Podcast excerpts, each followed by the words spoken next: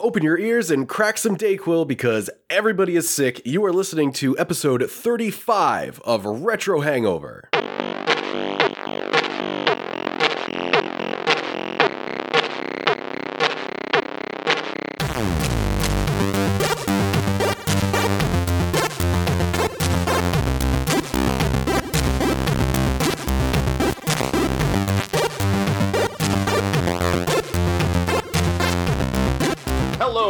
Hello, Internet. Y- You are listening to the Retro Hangover Podcast, episode 35, where we are going to deliver atomic action allowed in allotments, allocating allowances at all attain- attainment agencies. Again, at attention. You are listening to the Retro Hangover Podcast, as previously stated, with beers, not Dayquil, you fucking weirdo. I'm your co host, Chris Copleen, and I am joined by our host, Shane. My dick dragon is ready. Koski. I mean, you know, if you take some of that, I hear anyway, uh, some some of that there Robitussin and some Sprite. I hear you can make some pretty decent purple drank. So that's kind of like beer. Racist. Uh, no. Listen, that that's like a cross-sectional sort of thing, you know? Anybody can have it if they want. You could go down to Walgreens, buy those ingredients right now if you wanted to. Not that I'm condoning that, but it's possible. We we have gone down a very awkward uh, conversation point. In any case, welcome back to Retro Hangover, our audience uh, that we very much love. Uh, Shane, how are you doing this week? What are you up to other than cracking Dayquil while I'm cracking beers? Yeah, uh, I'm sick as shit, yo. Um, I don't know. It's been what two or three days now, I guess, and uh, I came down with you know the good old sore throat thing, which has now migrated into my sinuses. Which, by the way, I'll just get that out of the out of the way right now. That I apologize to our listeners if I sound kind of nasally. That is why. Um, doing the best I can with that, but outside of that, um, let's see what I've been up to. Still working on my new game plus of Dark Souls. Um, so I'm actually at the Tomb of Giants right now. So close to finishing it again. And um, I actually wrapped up my, or I'm very, very close to wrapping up my playthrough of uh, Resident Evil HD. Yeah, because I didn't actually finish it for our episode. so I went back and uh, I was playing that today, actually.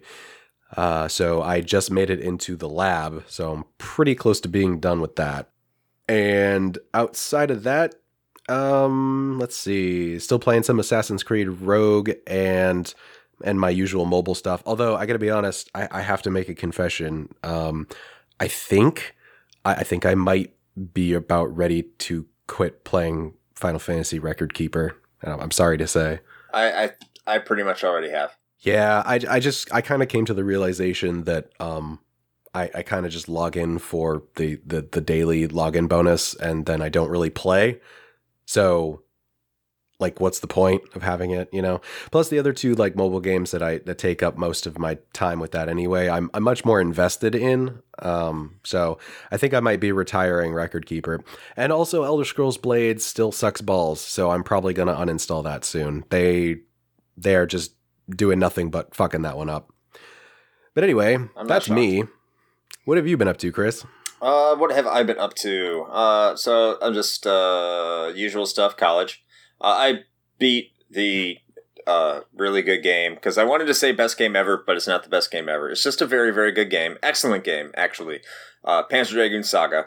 So that is complete. I can put that feather in my cap after years and years and years of not being able to play it. So that's good. Finally able to finish that game and I'm going to tell everyone, of course, emulate it because if you want to buy it, you are stupid.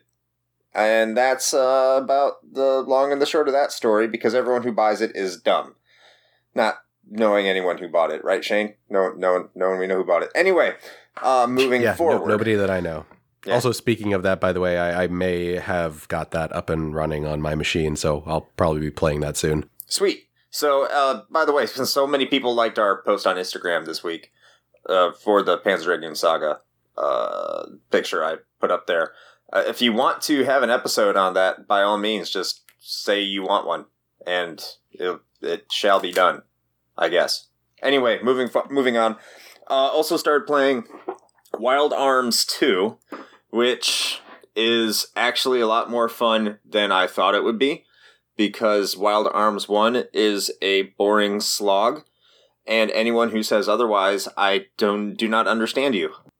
Uh oh yeah, I, I found out that I I really am frustrated with the way that certain PlayStation games are read by PlayStations because I have uh, Namco Museum Volume 2 and I first of all I had to go through all my discs, right? Because one of the reasons I'm playing Wild Arms 2 is well there's a lot of reasons. So first of all I was going to go play Final Fantasy 15 after uh, beating Panzer Dragoon Saga but my mm-hmm. wife steam vac the entire living room, which is where my PlayStation 4 is. So, of course, once you steam vac an area, you can't go in there. And the couch was steam vac too. So, you don't want to go anywhere near there. You don't want to sit down in it because you don't want to make things dirty.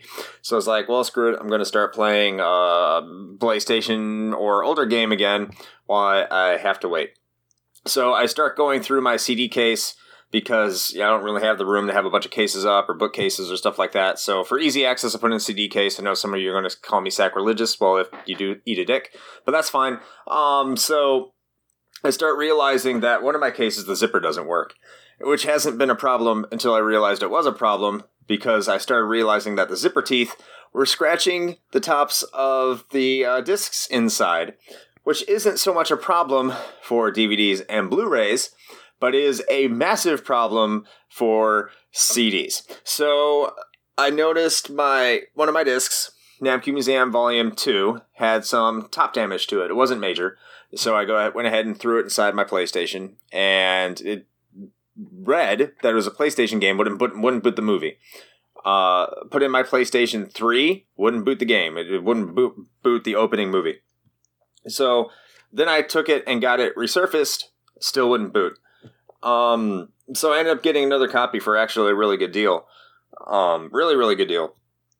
But um, had to get rid of the other one. So I'm looking through all my discs, and a couple of them were scratched, but they still booted up. So you know, I'm, I'm, going through these games that have the C- especially the CDs that have some issues with it.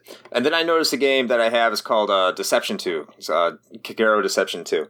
It's beat to shit this this CD is just looks awful. And the, the shitty thing is, it's kind of a rare game that not a lot of people know. So I'm like, shit, man, I don't I don't have to get another fucking game. I, am not going to get this one because I don't think I paid dick for it.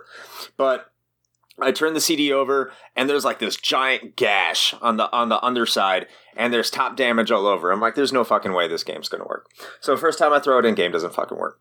Um, second time I throw it in, all of a sudden it miraculously works. And I'm like, you cannot, you cannot be kidding me a game that has absolutely no damage, doesn't work, have to rebuy it, give the old copy, trade it in at uh, the local video game store, and this game that I paid nothing for that was absolutely beat to shit, older game, uh, works fine. So I, it's kind of bittersweet. Uh, I know I just kind of rambled on about how I probably don't take proper care of my video games, uh, but that's what's been going on with me. And uh, that's pretty much it and I get to travel some more later on, and it's going to be great. Uh, so I love all of you, and I'm glad to share this episode in frustration this week. so okay, but that was that's for the original PlayStation, right? That you were talking about. Yes. Yeah, I mean, aren't aren't those notoriously finicky as far as like the the the laser eye is concerned? Like, wouldn't it be better just to run those in a PS2? Well, I fun fact, I don't own a PS1, so I ran it in a PS2. Huh, and it still wouldn't work. Okay. Right. And then I put it in a PS3. Hmm. That's weird. That and, and so did you do you know like what the the technical reasoning is behind why a top scratch would actually be worse for those discs versus like other types of disc based media? That just seems strange to me. So it's more about how how they're layered from what I can understand because I don't know too much about the uh-huh. technical uh-huh. specifications. But like DVDs and Blu-rays and other discs, they're layered in such a way that um, if there's a scratch on the top of it, like it won't read that there's nothing there. So essentially, what I'm understanding, and I could be completely wrong, but if the, like the top cover for a CD is essentially to make sure that when the disc is read by the laser, that the laser doesn't shoot through the CD.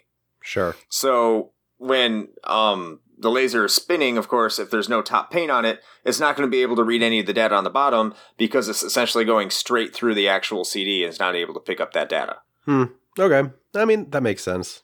I don't know. That's that's that's why I'm I'm glad that most of most of my stuff is not physical. Like I I know that you're you're you're the collector out of the two of us, so I know that you've you've got way more of that stuff. But for for me, like just having a digital collection seems so much more or, or so much less of a hassle. I guess. I, I could, but then yeah. but then I don't then I don't you know I don't I don't get that satisfaction of having that nice collection to to show off and, and post on our Instagram. So so, Yeah. you, so you've got that going for us. And I did get a physical copy of Final Fantasy Adventure for anyone who wants to say we're doing anything illegal. Not that you cared anyway, but No, that that's it's true. Yeah. it's on the books, legal. Don't ask me how I got a picture of Final Fantasy Mystic Quest, um, because I'm not going to tell you, even though you could probably figure that out anyway. Um, Yeah, But speaking yeah. of Final Fantasy Adventure, um, anybody that's been following us on on our social media will know that that's that's going to be what we're going to be picking up again to hopefully finish this time on our stream Sunday. Because if you happen to catch the the VOD of our previous stream from this past week, where we played Sweet Home, which is the uh, sort of uh, inspiration for Resident Evil. Uh, despite what some other YouTube gaming pundits might tell you, that game sucks ass it's not very good. and uh, so it was not a fun time. that was like an hour and a half of my life that I kind of wish that I could get back. But uh, we'll, we'll we'll be we'll be going back and, and hopefully finishing up uh, Final Fantasy Adventure.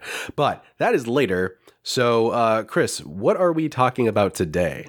Right today, we are going to be talking about Reggie Fils-Aimé. Ah, yes, Fils-Aimé. Phil's I me. That that guy.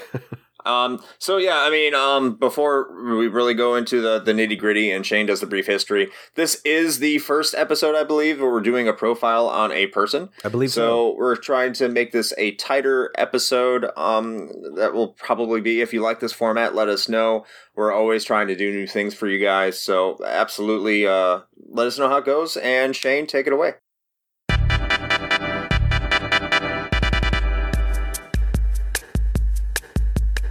Born in the Bronx on the 25th of March 1961 to first generation Haitian immigrants, Reginald Fils-Aimé was, from the very beginning, all about kicking ass and taking names, and eventually, making games.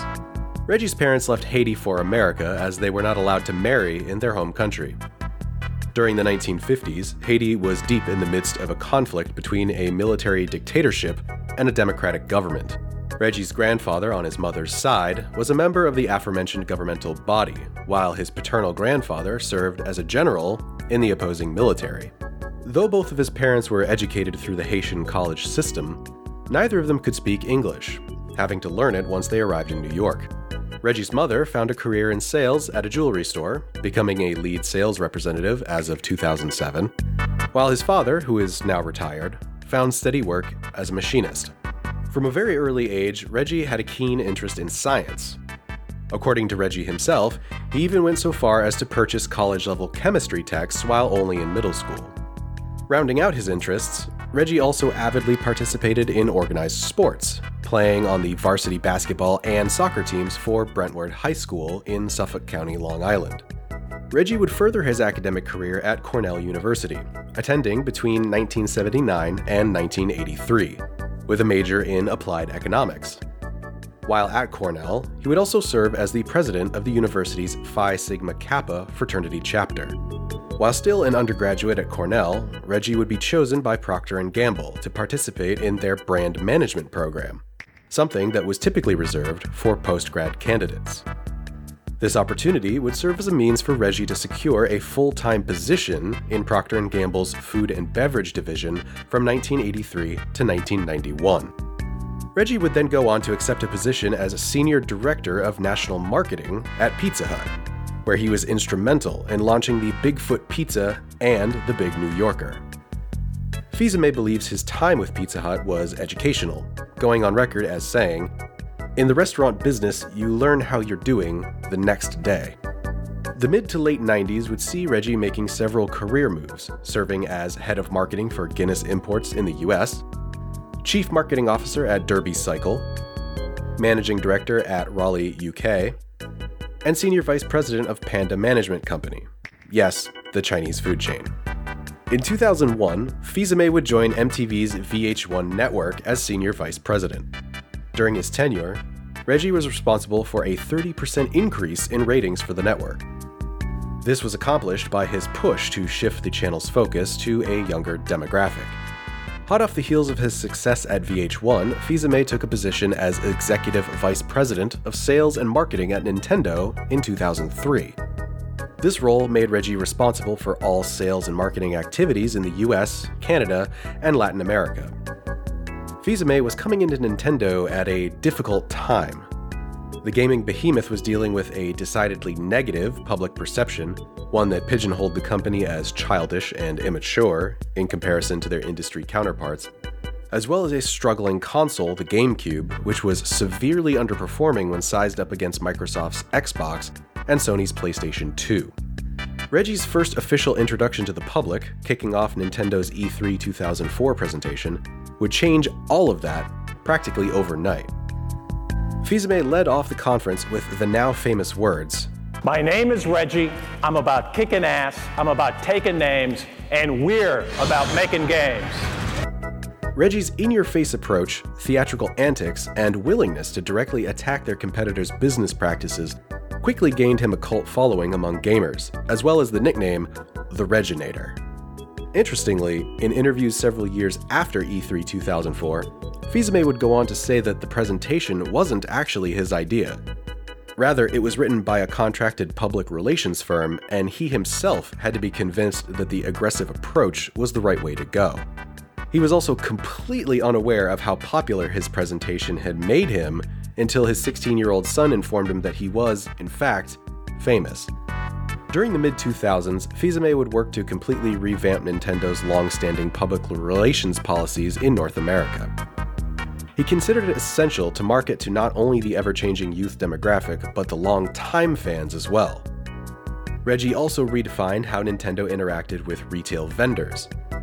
Rather than seeking vendors' favor, and as a result, better in store placement of products, Fils-Aimé flipped the script by drafting agreements where vendors would only get Nintendo products if they ordered sufficiently high volumes of stock. This was risky, but given the success of the newly released Nintendo DS and later the Wii, it was a gamble that paid off. Roughly 2 years after his infamous E3 introduction, on May 26th of 2006, Fils-Aimé became the president and chief operating officer of Nintendo of America, filling the position after former president Tatsumi Kimishima was moved to a new role as chairman of the board and CEO. Notably, Fils-Aimé was the first American to ever hold this prestigious position within Nintendo. This period in Nintendo's history would be one of unprecedented success, though Reggie was quick to point out that this was largely thanks to Nintendo's then president Satoru Iwata. Despite his humility, it cannot be ignored that Fils-Aimé's execution of a more inclusive marketing strategy greatly contributed to the company's financial boom. Up until this time, video games were almost exclusively marketed to boys and young men. The Nintendo Wii broke from this paradigm, heavily marketing towards families and even the elderly. During the introduction of the Wii Balance Board on July 11, 2007, Reggie would utter the only phrase that would become more tightly associated with him than his bombastic E3 opening line in 2004. Fils-Aimé walked on stage and simply said, My body, my body is ready. This would begin to trend for Fils-Aimé, where he would routinely lean into his onstage gaffes and quotable phrases for comedic effect, further endearing him to the Nintendo community. In 2011, Nintendo would begin a series of short online video presentations known as Nintendo Directs, wherein Reggie would act as a host, presenter, and participate in goofy skits to advertise games or entertain the viewers. The early to mid 2010s, however, would bring some tough times for Reggie and Nintendo. The Wii U console failed to meet expectations, largely due to a poor naming choice that did not adequately distinguish it from its predecessor, the Wii, as well as a lack of effective marketing. Additionally, Fils-Aimé's boss, mentor, and friend, Nintendo President Satoru Iwata, would tragically pass away in 2015 from complications due to a bile duct tumor. Despite all of this, Reggie's unrelenting positivity would endure, his wife, Stacy Sanner, spoke of her husband's disposition, stating, He's not given to any sort of negative thinking. He doesn't worry, he doesn't waffle, he doesn't waver, he doesn't agonize. Fils-Aimé would use the Wii U as a harsh but necessary learning experience when marketing Nintendo's current flagship console, the Switch. He knew that the message needed to be crystal clear, so gamers would know exactly what the system was and what to expect. This approach paid off. As of the beginning of 2019, the Switch has sold over 32 million units worldwide, making it the fastest selling console of this generation. All good things do eventually come to an end, however. On February 21st of this year, Fils-Aimé officially announced his retirement from Nintendo, which took effect on April 15th. He has since been replaced by the company's then head of sales, Doug Bowser. Reginald Fils-Aimé, the Haitian science loving kid from the Bronx, has left behind an admirable legacy.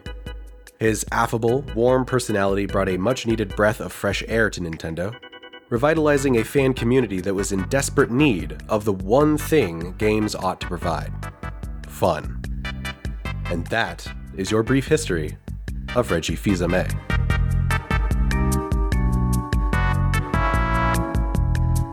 Thank you, Shane. That was a very brief history indeed. Like like Was it? very detailed brief history.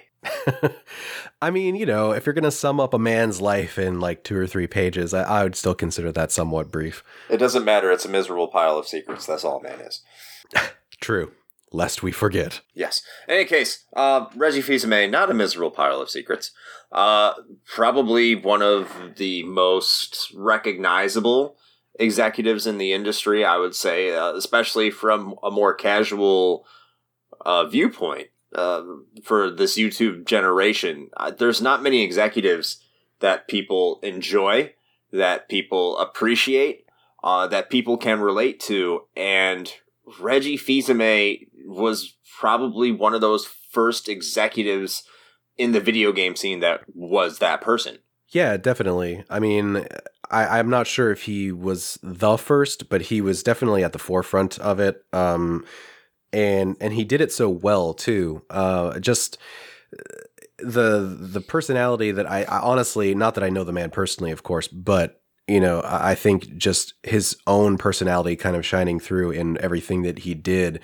Um, he was just a very likable guy, and and it's funny because a lot of, uh, particularly if you've ever watched, uh, you know, video game conferences like E3, for example, uh, or you know Tokyo Game Show, or or any of those, a lot of those uh, video game execs, you know, will get up there, um, like you know Phil Spencer, for example, or someone Mhm. like that. Not that I'm trying to call someone out specifically, but they usually get up there and um, they're just super awkward, right? Like they, you can tell that they're reading off a script and that they're very stilted and they don't really know how to handle themselves in front of a crowd of people. Right. Um, and and as a result, not that it's necessarily their fault, but as a result, they kind of come across as uh, almost weirdly robotic in a way. And um, I really do think that Reggie kind of struck this great balance between being v- he's still awkward as hell. I mean, his his presentations were still super awkward in that way, but it was but like he's pleasantly awkward. Right. That's the thing, right? Is like he kind of straddled this line of like, listen, I I know that I'm I'm sort of awkward in this way, but but also he's still a very effective public speaker a- and his sort of personality kind of made it so that you kind of almost look at him as like, oh, that's that's cute. He's kind of like that bumbling guy. He, you know, he's like your lovable uncle or something. And it never came across as like super cringy. Like it, it, there were times where a lot of Nintendo's more over the top presentations, particularly ones that involved him, could have gotten that way. But I think they did a really good job of like just getting close enough without going overboard. Well, I think uh, the thing about the audience Reggie Fils-Aimé was approaching when we talk about awkwardness, when we talk about warm and lovable but awkward. Sure. For a long time, that was your key dem- demographic in the video game industry. That awkwardness that that people kind of were people who are big fans of video games. Uh, I'm sure a lot of our audience can attest to this. Are largely awkward people, big, big, bigger fans for the most part. Um, Video games has always kind of been, and maybe I'm more speaking for myself, but a form of escapism from from the reality you kind of have to deal with every day. So if you if you don't feel like you fit in with reality, there's probably a good chance that uh, people in your reality may view you as awkward. Uh, so they might see someone who is awkward and relatable and warm, but not awkward in a kind of I don't really want to talk to you kind of sense, but awkward in I want to talk to you, I want to engage with you, uh, and I want to sell you my product. And it's kind of like, oh, this guy's kind of cool. You know, he's he's not too he's charismatic, but he's not overly suave and charismatic. So as a gamer, uh, you could kind of relate to him better. And I think it's very important that he was that way because it, he did expand the North American audience for who played video games. It's not just a boys game anymore. It's not just a like teenagers game anymore or early 20s game anymore.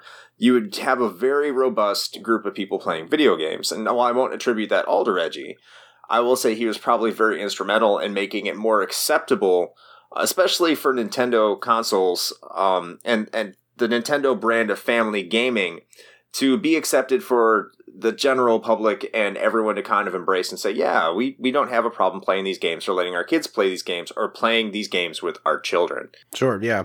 And and you know, not that as you said, not that any one person is necessarily solely responsible for the direction of a company, but um it, it can pretty safely be said that um Reggie's m- sort of marketing tactic of you know, being more inclusive and expanding the the target demographic for Nintendo um, was it was definitely something that he sort of spearheaded.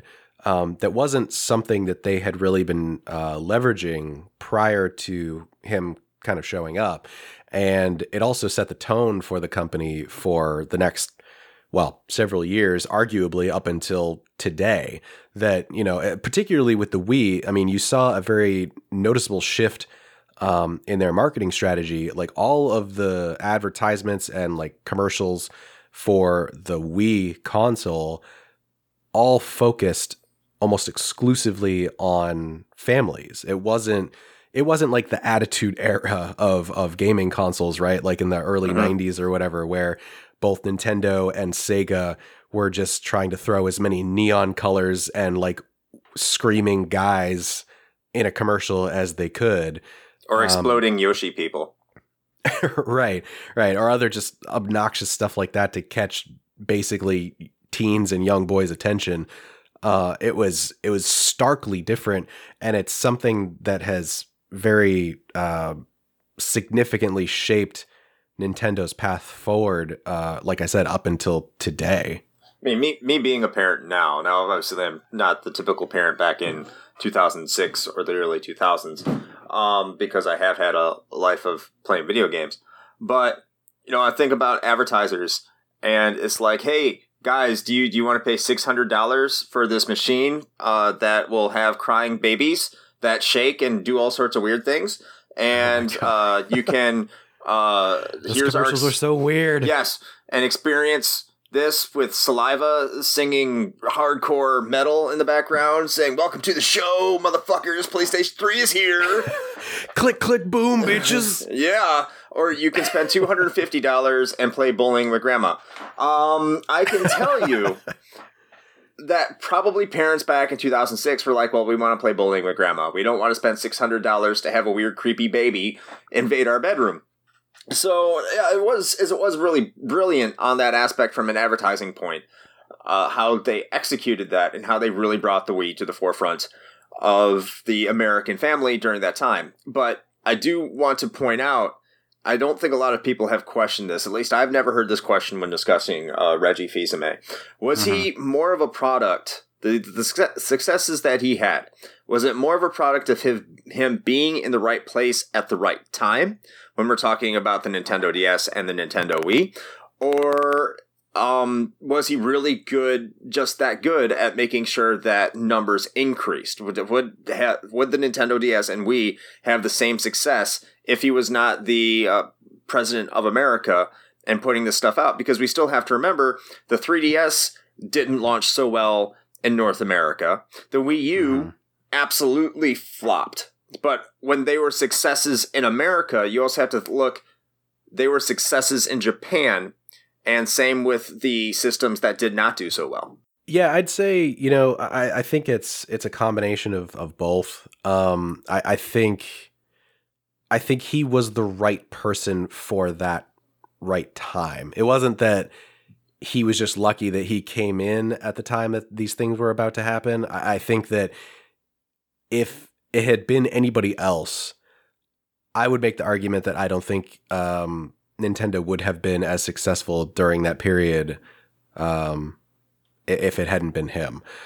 Uh, he, I mean, his track record up until that point uh, was one of really nothing but successes. Uh, I mean, like I said, you know, prior to coming to Nintendo, he saw a thirty percent increase in in viewership, right, uh, mm-hmm. at VH1, and that was largely attributed to his his sort of shift in focus for the channel. I think he, you know, a, as a as a sales and marketing guy. I, I think he just had a real intrinsic knowledge, or has a real intrinsic knowledge of how to sort of properly communicate these things to the right um, audiences. And on top of that, I mean, you can be the greatest salesman in the world, but you could have a shit personality. And luckily, um, Reggie's kind of got a little bit of everything. I mean, uh, and, and, this is sort of segueing into one of the other things that I kind of wanted to, to chat about uh, about this because you know we're talking a lot about sales and marketing, right? And most of the time, whenever you say those words, a lot of people um, recoil. To, yeah, exactly. They shudder a little bit, um, and, and, you know maybe rightly so. But it, it, kind of begs the question, right? Of okay, well, the guy is uh, is a salesman at heart. You know, he he's a marketing guy, so you could ask the question how how much of this was a very carefully constructed persona that he was leveraging in order to sell you products. Uh, and granted, that's a pretty cynical outlook on it, but I think it's a legitimate question. Uh, and I suppose the answer to that really is I think enough of of his genuine personality kind of shown through in a lot of what he did that I, I don't believe that that was the case. And again, more of the cynically minded of us, you know, have kind of made that, you know, commentary of, well, you know, a lot of people in the in the gaming community, particularly Nintendo fans, have kind of latched onto this guy and like, you know, okay, so he's kind of goofy and whatever, and is you know, should you really be throwing this much praise at someone who is essentially just trying to sell you something? Uh, and, and, my counter argument to that is, uh, of course, you don't want to necessarily build up these people as your idols. Um, that's he's just an executive at the end of the day. Right, exactly. He, you know, he he's an executive level guy in a in a major multinational corporation. He doesn't necessarily deserve to be anyone's idol in that way. But when you look at the video gaming landscape, the the industry itself, who do, who else do we have? You know, if you're comparing him against other major executives, I mean, we've got what uh, Miyamoto, Bobby. We've got Miyamoto, sure, but if you're if you're looking outside of Nintendo, right? Outside of Nintendo, I would say the closest one uh, that I can think of, or at least they've tried to, is John Cerny. Sure, yeah. I, I don't think that it's quite on the same level, but yeah. No, it's nowhere near the same level. But I, that's the only one I could really see outside of Nintendo. And see, that's the thing, right? That, that like, has that kind of familiarity. Yeah, and, and, and we're struggling to even come up with another example, right? So mm the the other alternatives are people our options usually for for people who are kind of you know deeper into the the video gaming scene, I guess if you want to call it that, um, are either executives who are mostly detached from the product and they're really only concerned with you know the uh, stockholders and their profit margins and really don't give a shit about video games to begin with or, or the community that surrounds it or you end up with uh, the very outspoken jackasses that end up making fools of themselves on social media and and causing all manner of scandals. So you've got like Notch. the Bob the Bobby Koticks of the world. You've got Notch, unfortunately, who has revealed himself to be a total jackhole. uh, and and and and then you've got um uh what, what was the other one that I was thinking of? Bobby Kotick and uh uh Gearbox. Uh Randy Pitchford. That was the other one. Mm. Also kind of a slime ball. So those are your options, right? So comparatively and it's sad. It's a sad state of affairs, but the fact that you have an executive level person who by all accounts is a, a cool guy. He actually likes the product that he's selling. He invests himself personally. He will go and he, you know, would speak to, you know, uh, YouTubers and um, has never had any sort of major scandal. He is a family man. He's got a wife and kids that uh, he's living with in Seattle currently. Uh, it, that is actually a rarity, which again, like I said, super sad, but that's kind of the state of affairs. So if that is what we as gamers have, then I can't really blame us for for sort of latching onto this guy and kind of building him up to be this sort of icon because he's the one of the very very few positive uh I guess role models if you want to call it that in the Uh, video game industry. just positive personality. I wouldn't call him a role model per Sure, se. personality. Sure, But we'll, we'll go with that because I because I do want to avoid like the the idolization thing because I don't think that that's healthy. Um, so yeah, let's go with personality. But I mean, I, I feel like I'm talking a lot, but that's I I just that's kind of my feelings on that. I don't know how you know what your viewpoint is on Right. it. So uh, that, the reason I asked that question as to whether or not you know going back a, a bit is to whether or not was he the right person at the right time. Uh, he just happened to be at be with Nintendo during a time Nintendo would have been successful regardless. Now, Sure. once again, I am speaking from the position of someone who has always been relatively deep into video games throughout their life. So I'm sure a lot of people may not have been big into video games and saw Reggie Fils-Aimé and thought, "Oh, this guy is cute and cuddly. Let's let's sign up for Team Nintendo."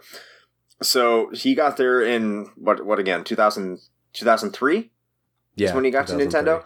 So like personally, I, I didn't play a lot of video games. I wasn't hardcore into video games for a couple of years, mostly because that's when I just had joined the Navy. I didn't really have a setup that uh, I did before I joined. So, I mean, in terms of video game news, in terms, I mean, I still play games, don't get me wrong. But in terms of the level of dedication I had to video games between 2003 and I'll say probably about 2007, uh, after I Mhm. played Mass Effect and Mario Odyssey, and they're like, oh, wow, there's, I'm interested in gaming again. The personality of Reggie Fils-Aimé never really grabbed me. So I still got a Nintendo DS just because it was a Nintendo system and I could play all my old Game Boy Advance games on there that I that I still had. And it was a new technology, had a touchscreen, it was a new way to play games. Uh, that's the reason I was interested in the Wii because it was just a new way to play games. Uh, being able to swing your sword in Twilight Princess, even though it's probably the inferior way to play that game by any stretch of the imagination, uh, was was interesting. Uh, being able to play Wii Sports, even though you figure out you just don't have to do all the motions you need to do, was was was fun. It was different. It wasn't a cheap knockoff knockoff product. It had really nothing to do with Reggie.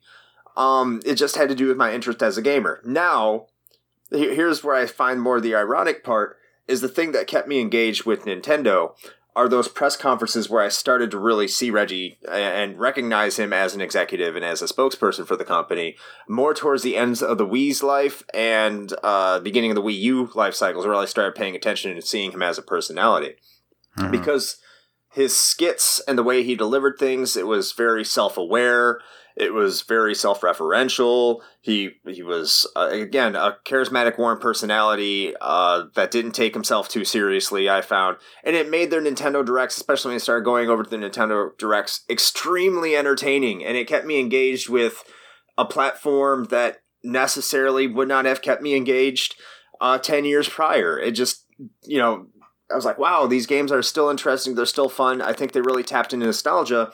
And the way that he and um, Satoru Iwata and Shigeru Miyamoto all kind of melded very well and how they presented themselves on these directs and how their personalities kind of matched. You have Satoru Iwata that was about making fun games. You have Shigeru Miyamoto that's that's kind of like has a childlike approach on how one should enjoy video games when he's designing them. And then you have Reggie Fils-Aimé who just looks like he just wants you to have fun with what he's trying to sell you. And it worked out very well. And lots of entertaining skits. I know you have your favorite. My favorite is, uh, or one of my favorites, is when he burns uh, the the Mother Three fan when they kept on asking for it, and you know that's because we're never going to get Mother Three. Ha ha ha. Um, download the emulator, and that's what Nintendo's official statement is essentially, and that's all you're going to get. By the way, I would like to see Mother Three officially released. It's just not going to happen, but I'm still going to laugh at you. But those were that's the thing is that is deep into the video game culture. There's not on the mainstream video game culture how many people know about Mother 3. But it right. just showed Nintendo knew their fans. Reggie knew how to advertise to the people that loved them. So it, I, I'm kind of torn. I think he perpetuated Nintendo fandom, but I think at some point it's hard to determine whether or not he could bring in new fans to the market after the Wii uh, and you could say, well, what about the Switch? And well, what about the Switch? That's just a hit just because the way it was designed. But I think he was very good at keeping the people who love Nintendo there, as opposed to bringing new people in after the success of the Wii. Mm, yeah, well, so I think I would agree, given the given your your caveat of it being after the Wii. So I, I think he struck that balance really well through the sort of the Wii period, where you know, he was able to keep the longtime Nintendo fans engaged, but also bring in a much larger demographic. But yeah, I, I think, and this isn't just for Reggie. I think it was just for Nintendo in general. That was sort of their right. their high point, right? And then things just kind of fell off again with the Wii U due to you know some of the kind of blunders around that one that we mentioned in the history. And if you've been around in, in the gaming community long enough, you probably already you know you were there for that, so you kind of know how that went down. Um, I think for me, it was interesting because I've been a Nintendo player for most of my life. You know, I'm sure most of our listeners know by now that as far as consoles are concerned, that's more or less the only thing that I had for a very long time, um, with the exception of a Sega Master System in the very beginning. Um, but I never, I never had any sort of awareness of, you know, the people behind the console. I guess uh, until actually right around when Reggie joined Nintendo. That was about the time where I started becoming cognizant of, you know, these executives and producers and these people that are involved in the games that that I like. Up until that point, it was just a oh well, there's a Nintendo on the shelf and I'm going to buy it, or my parents are going to buy it, and you know I'll enjoy these games, and I really didn't care who made them or why. So it was an interesting cross section because like I said that that's about the time where I became more aware of these people. And so it was sort of perfect timing um, for me in that Reggie and also of course with his other two you know compatriots um, you know Miyamoto, Miyamoto and, and Iwata um, sort of became Nintendo you know for me. Like they are the representation of that company and what they stand for. And so that's sort of impressed upon me at this point. And because he's been with the company for so long, um, in my mind, they're kind of inseparable now, uh, which for me is a bummer that he's retiring. I mean, I'm I'm very happy for him, and I wish him the best in whatever he does, you know, going forward. Whether it be just fully retiring and spending time with his family, or moving on to other ventures or what have you.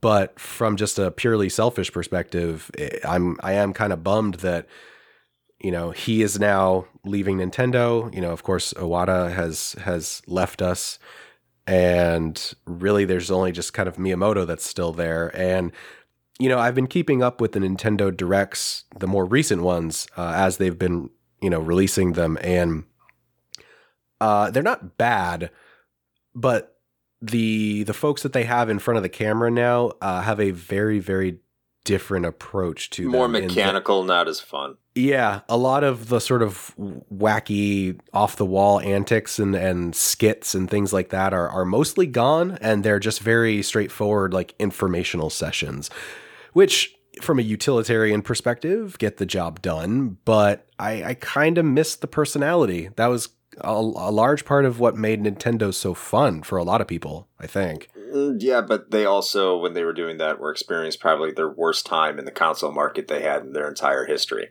True.